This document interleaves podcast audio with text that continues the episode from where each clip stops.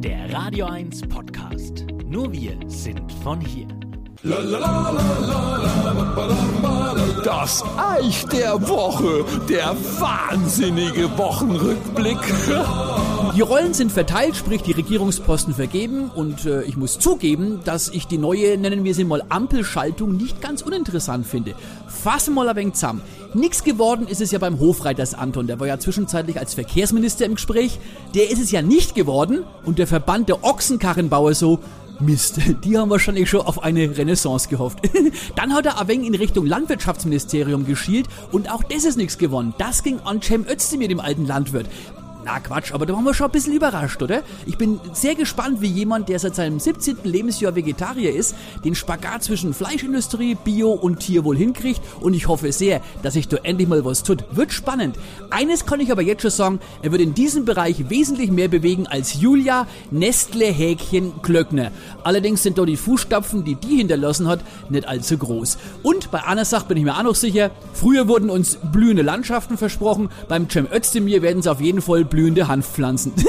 Habe ich die Wochen A gelesen. Cannabis-Legalisierung spaltet die Nation. Suagrom-Spaltung setzt immer mindestens zwei Parteien voraus. Und ich kann euch beruhigen, den Kiffern ist das alles egal.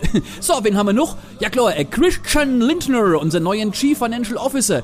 Und da muss ich schon leider ein wenig die Ironiekeule schwingen, denn einerseits würde er sich freuen wie ein Schnitzel, dass sein Lebenstraum Finanzminister zu werden jetzt endlich Wirklichkeit geworden ist.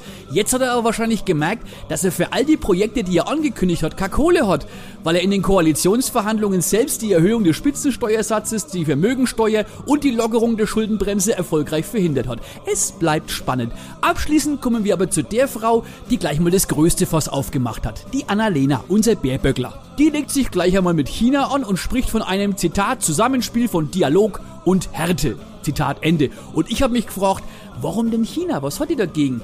Gut, vielleicht hat sie als Kind äh, Jim Knopf und Lukas gesehen, wie sie mit einer kohlebetriebenen Lok darüber gegurkt sind und China das anscheinend nicht gestört hat, hat sie sich gedacht, wenn ich mal groß bin, ist Schluss damit. Euch zeige ich's. jo, die Chinesen werden schon jetzt ziemlich Muffe haben. Was kommt denn als nächstes, Annalena? Dem Putin beim Mauspielen die Krim obluchsen? Na, also bei den anderen sehe ich schon Chancen, aber bei dir, Annalena, toi, toi, toi. Wobei, vielleicht ist es ja nur ein sehr cleverer Schachzug. Denn vielleicht wird sie sich nie an ihren Plänen messen lassen müssen. Denn mal ehrlich, bis die Baerbock mit ihrem Lastenrad nach Peking geeiert ist, ist mindestens eine Legislaturperiode rum. bis gleich, das Eich. Euer Sender für die Region zum Mitnehmen der Radio 1 Podcasts. Wir freuen uns über eure Abos bei Spotify, Apple Podcasts, Google Podcasts, Amazon Music und bei dieser und natürlich auch über alle Kommentare und Bewertungen. Mehr zu Radio 1 findet ihr auf www.radio1.com.